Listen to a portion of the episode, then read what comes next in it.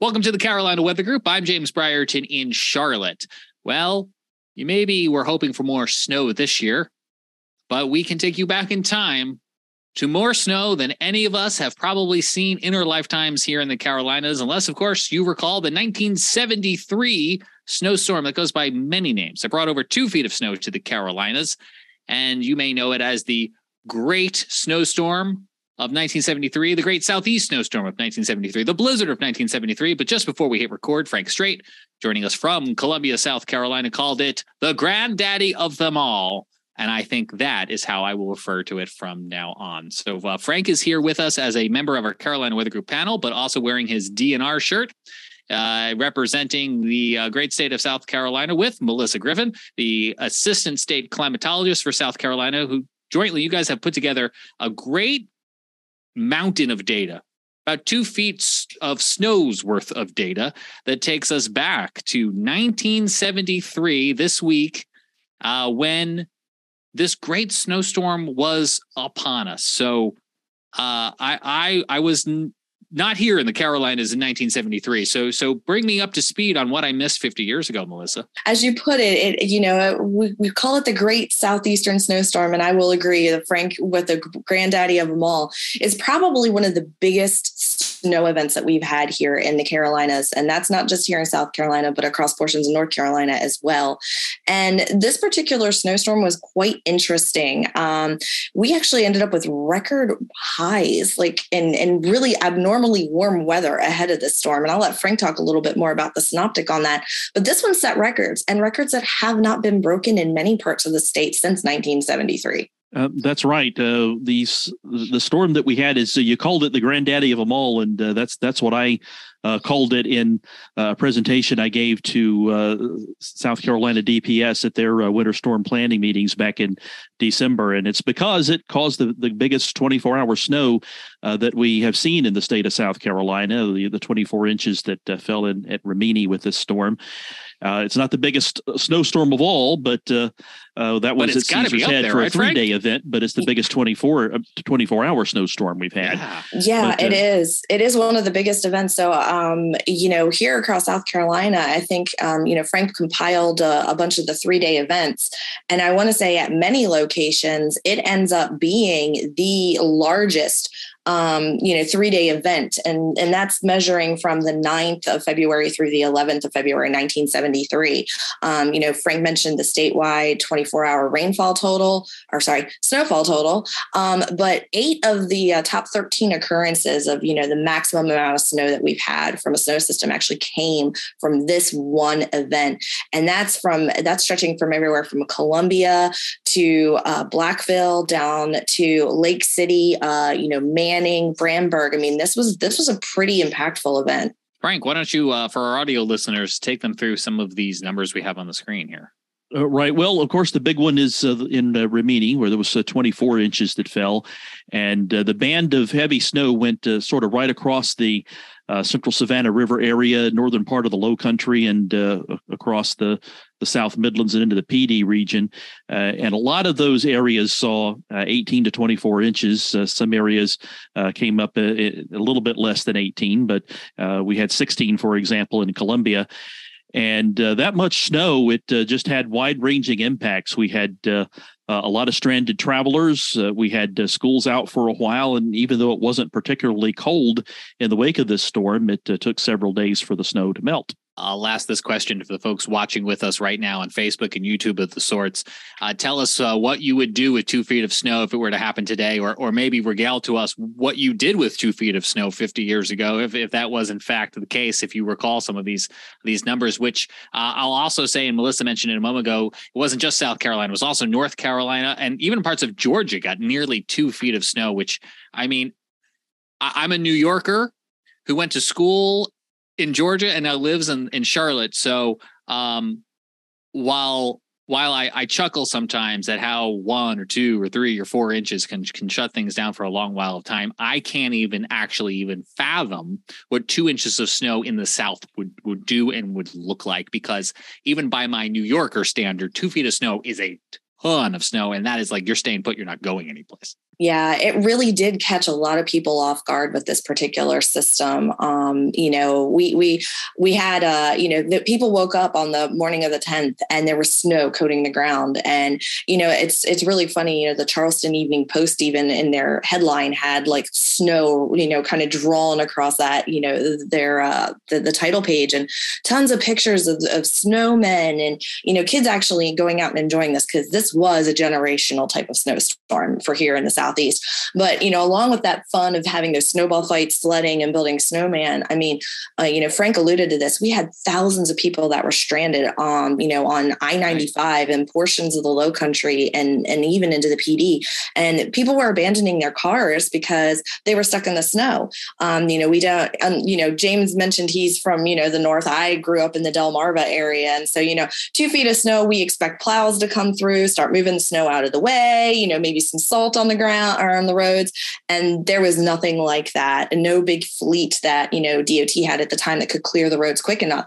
So people are abandoning their cars on the side of the road and walking to nearby houses, uh, hotels, you know, trying to find some place to get out of the storm and actually stay warm during this particular event. Um, and then the, the aftermath of that was, you know, as Frank said, it would still stay cold and you couldn't get this, you know, the snow wasn't melting. So you had all these abandoned cars on major highways across the state and the, the National Guard had to come and you know try and clear the the road and make them passable again. And there were parts of the state that were impassable for I believe up to like three days after this particular event. Melissa mentioned at the beginning of the show how warm it was ahead of the storm, but I know you pulled some data that the supports not only was it obviously below freezing during the storm, but it was it was actually at blizzard like conditions at times. Is that right? That's right. Uh, I uh, have uh, some observations here somewhere uh, from the storm uh, at the uh, Florence Airport, and uh, at uh, the Florence Airport there was actually blizzard conditions criteria met there.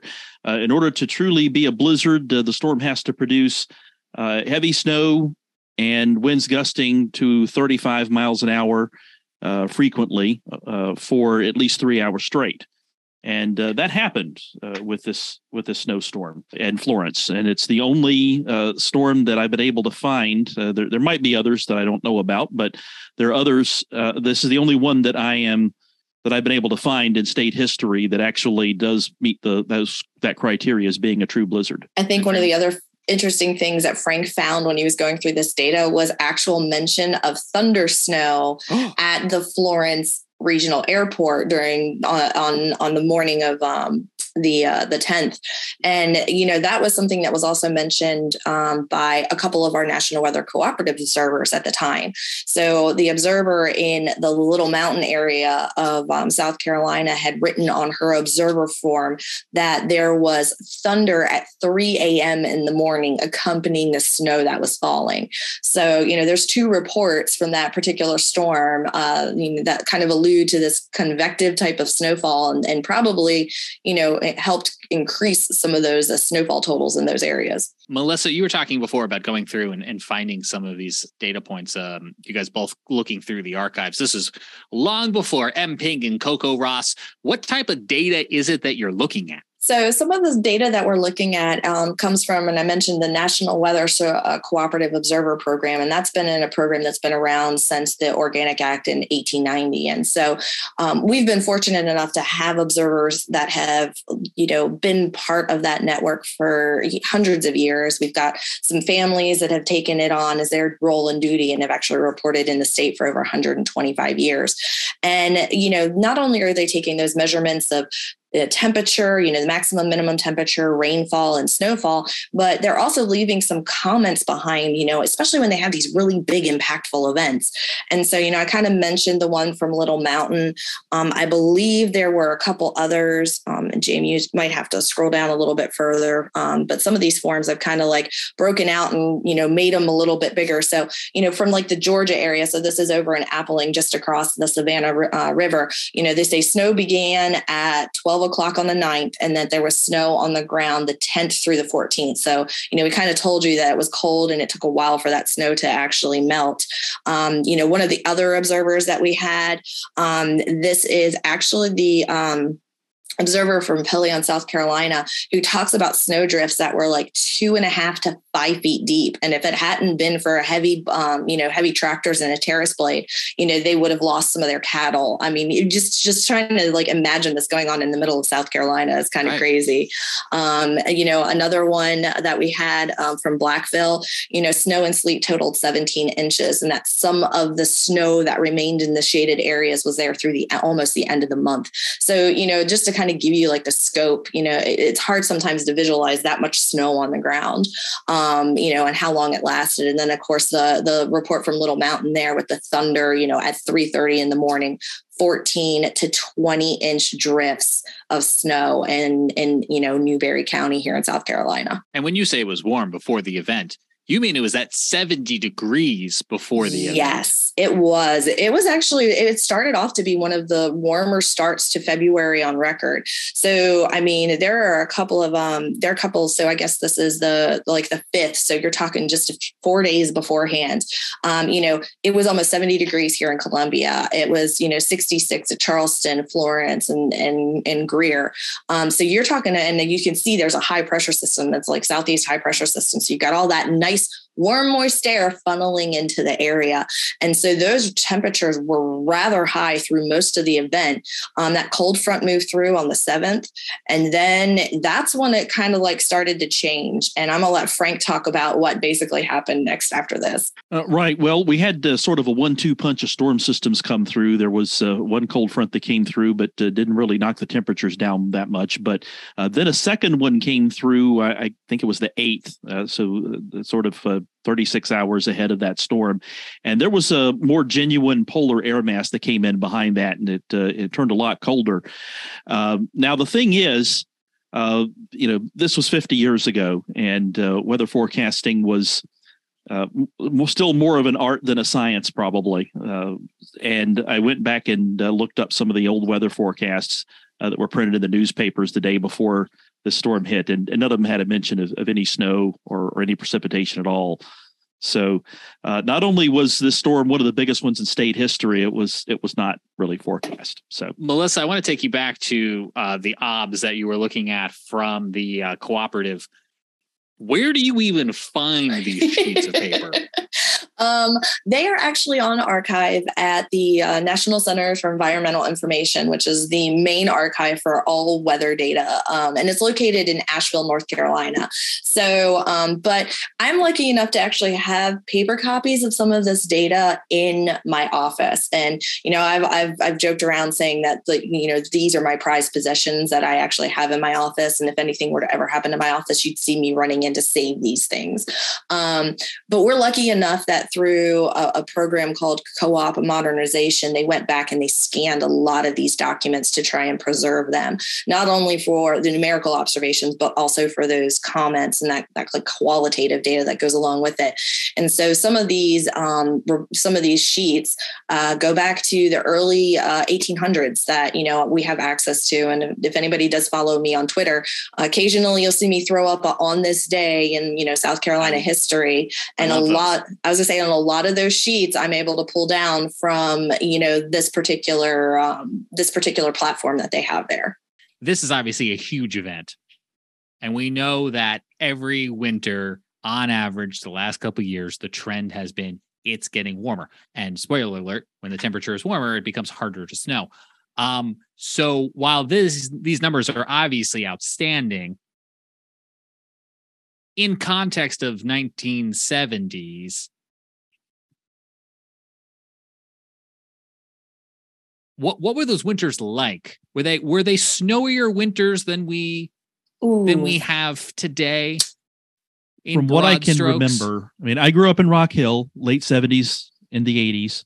Um, the late seventies and early eighties were colder and snowier than today. Yeah. Um, that being, however, that being said, uh, the 70s are a cold period and early 80s are a cold period in our climate record.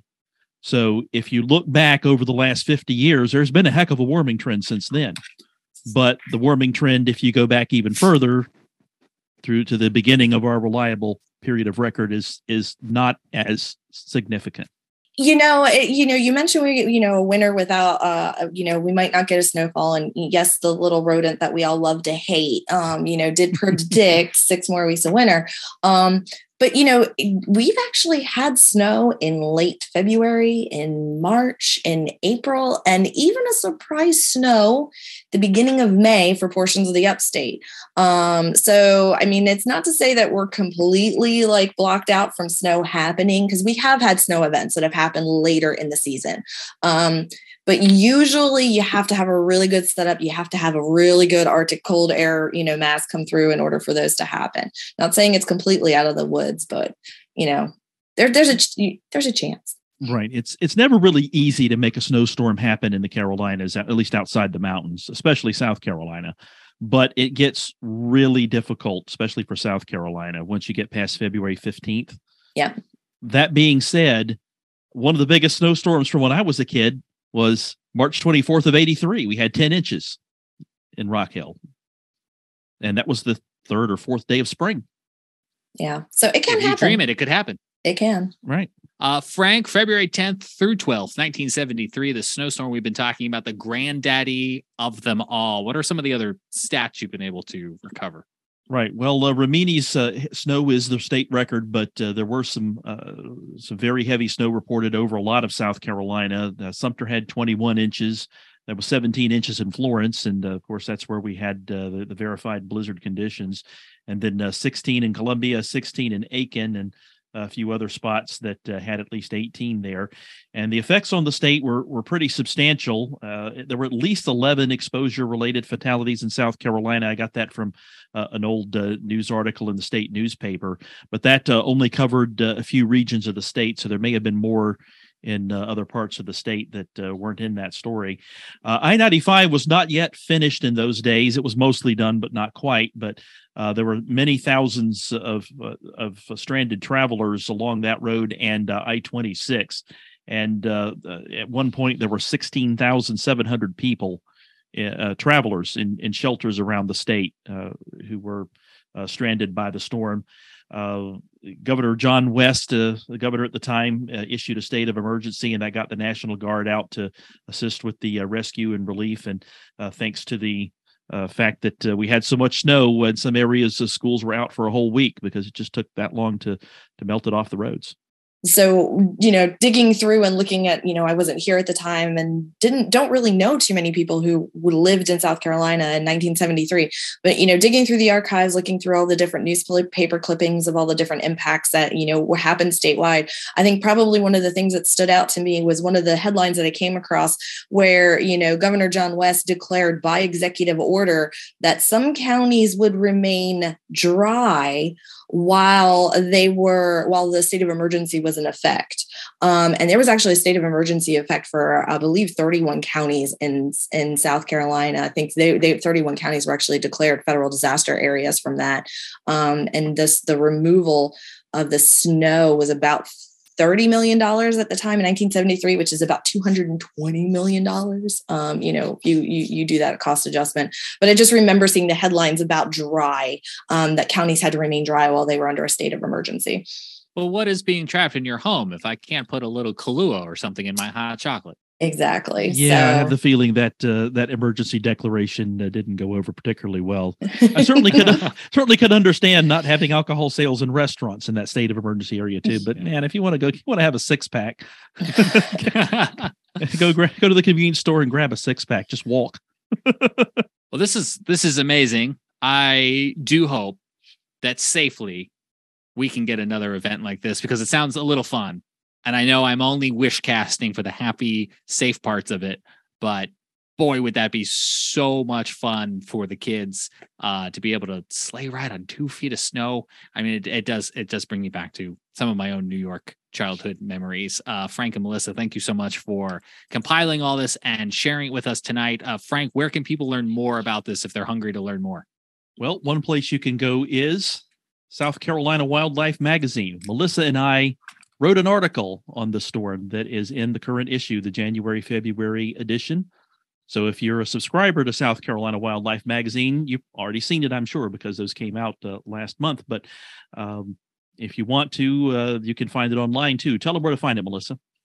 We're going to provide a link uh, to the article that's been uploaded to the South Carolina or South Carolina State Climatology Office. Um, so hopefully you'll check it out. And if you like the article, maybe you'll subscribe to the magazine because Frank and I are featured in it um, you know, with uh, different things that we talk about with uh, historical weather or even weather safety. That is excellent information. And I want to just acknowledge that uh, Frank's toss to Melissa sounded like she was going to tell them what they had won on a game show. Melissa, tell them what they have won. You've won six more weeks of winter. Oh, man. Let me try this again. Tell me that. Melissa, tell them what they won. that was a really good voice. uh, you can find a link to that article uh, in the description of wherever you are watching or listening to this week's episode of the Carolina Weather Group. Uh, Melissa, great to see you. Uh, Frank, pretty good to see you as well. Absolutely. I'm here every week, Melissa. We we bring her in when, when there's uh when there's uh, something that uh, fits her area yeah. of expertise, and uh, we're glad to have her on. Who and knows? I'm, uh, maybe I'm glad to get to work with her. It's one one of the things that makes working for the the climate office is having her around and get to see her smiling face every day and Thanks, give her chocolate. Frank. Thank you again. I'm James Brierton, Charlotte. Stay subscribed. We will see you back here again real soon for more from the Carolina Weather Group.